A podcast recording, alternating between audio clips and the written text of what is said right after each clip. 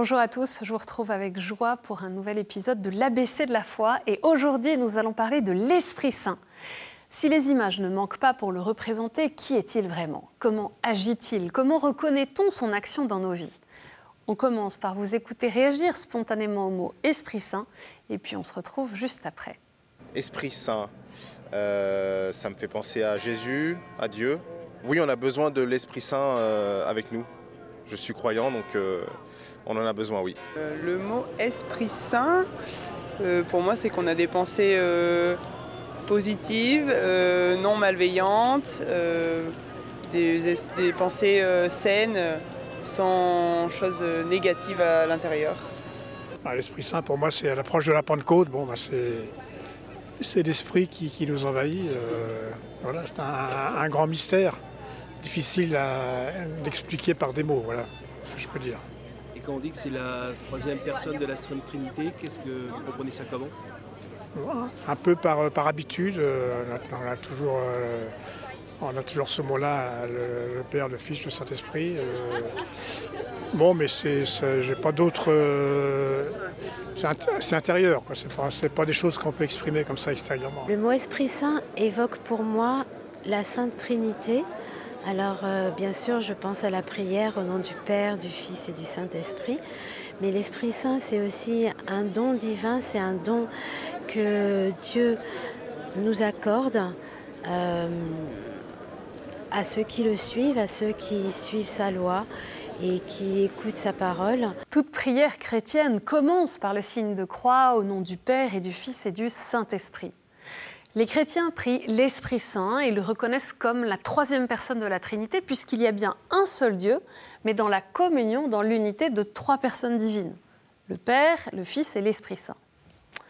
Son nom vient du latin spiritus, souffle, et pour comprendre davantage ce qu'est l'Esprit Saint, il s'agit d'abord de se tourner vers la Bible.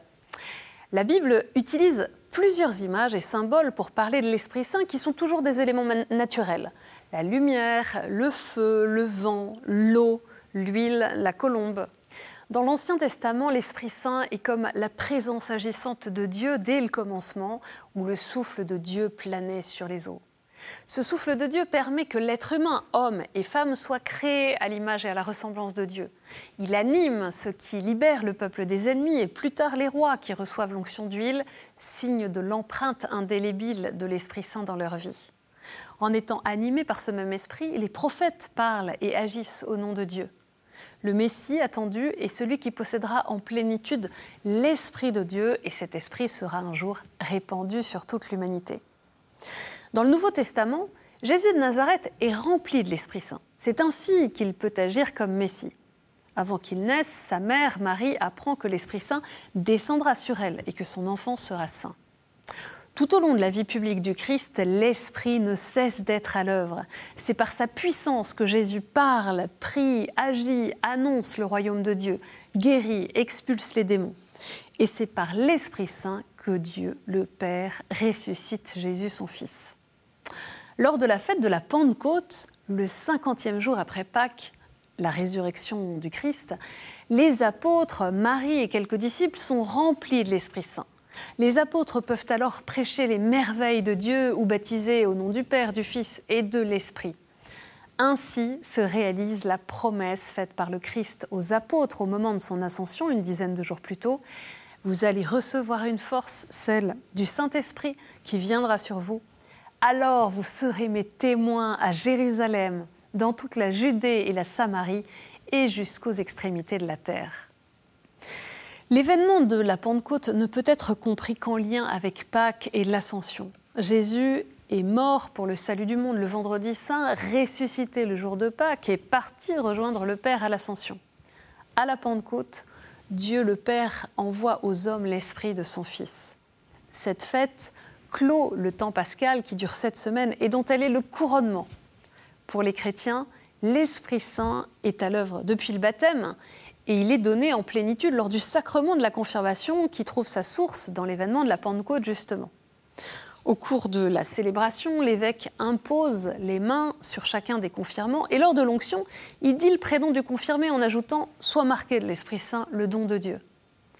Dans le sacrement de la confirmation et comme imprimer cette marque de l'Esprit Saint dans notre vie. La vie chrétienne, c'est donc vivre de celui qui nous a marqués. Et la vie de l'Église, et donc de chaque chrétien, est ainsi inséparable de l'action de l'Esprit Saint.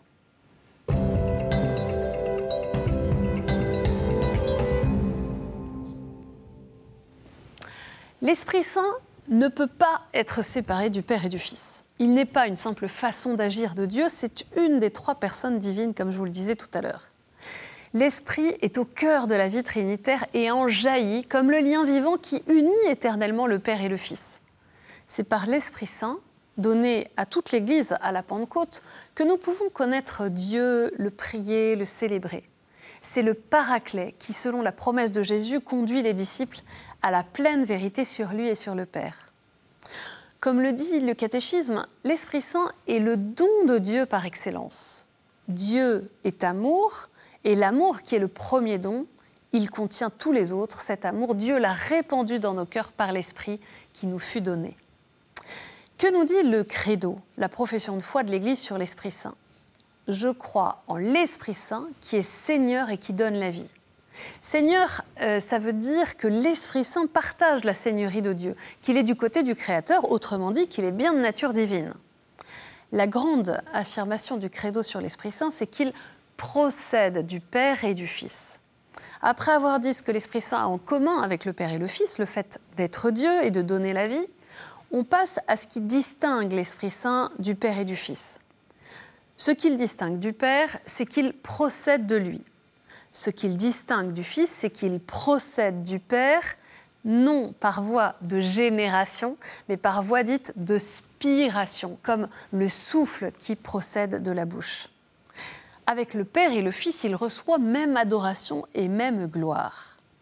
Depuis le début de l'Église, on baptise bien au nom du Père et du Fils et du Saint-Esprit sans jamais les séparer.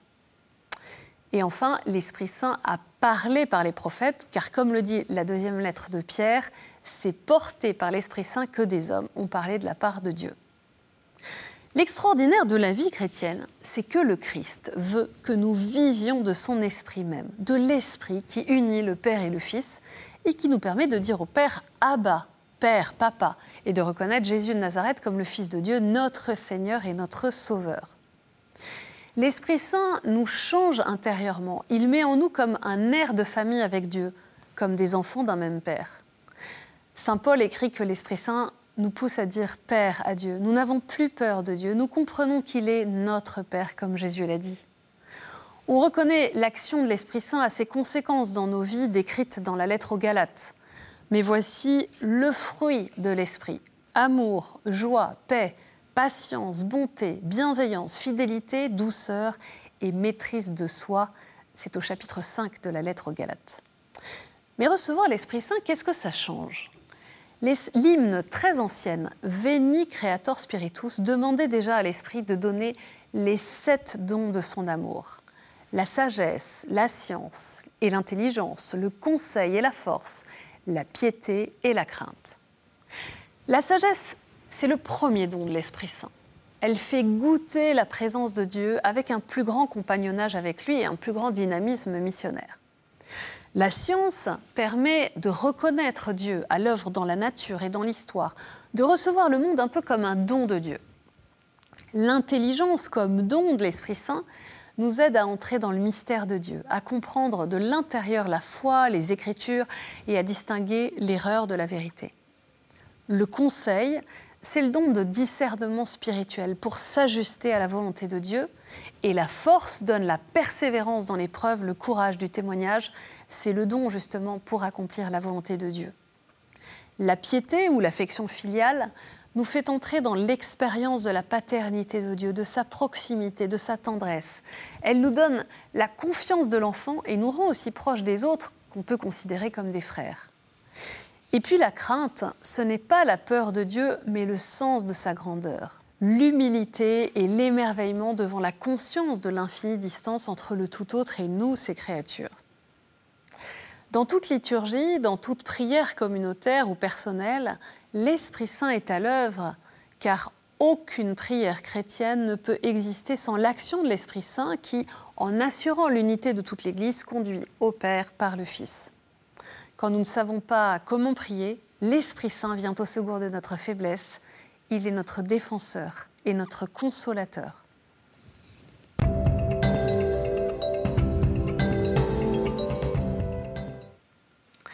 Le sacrement de la confirmation fait partie, avec le baptême et l'Eucharistie, des trois sacrements essentiels de la foi chrétienne.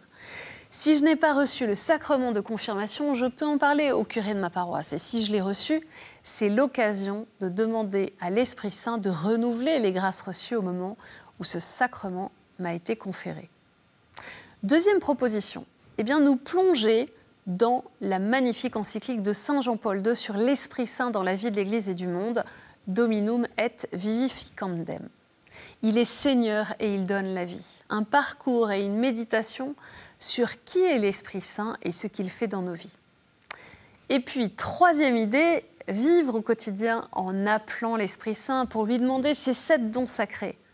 Nous allons maintenant justement prier le Veni Sancte Spiritus, viens Esprit Saint.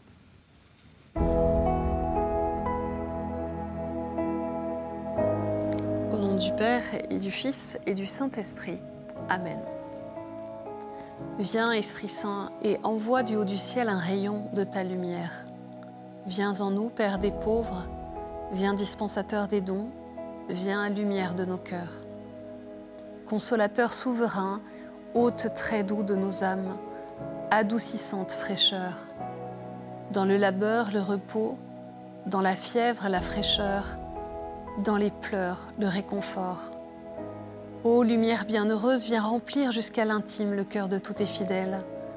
Sans ta puissance divine, il n'est rien en aucun homme, rien qui ne soit perverti. Lave ce qui est souillé, baigne ce qui est aride, guéris ce qui est blessé, assouplis ce qui est raide, réchauffe ce qui est froid, rend droit ce qui est faussé à tous ceux qui ont la foi et qui en toi se confient, donne tes sept dons sacrés. Donne mérite et vertu, donne le salut final, donne la joie éternelle. Amen. Voilà, c'est la fin de cet ABC de la foi sur l'Esprit Saint, une émission que vous pouvez retrouver sur notre site ktotv.com. Je compte bien sûr sur vous pour le partager sur les réseaux sociaux. Merci pour votre fidélité. Que le Seigneur vous bénisse.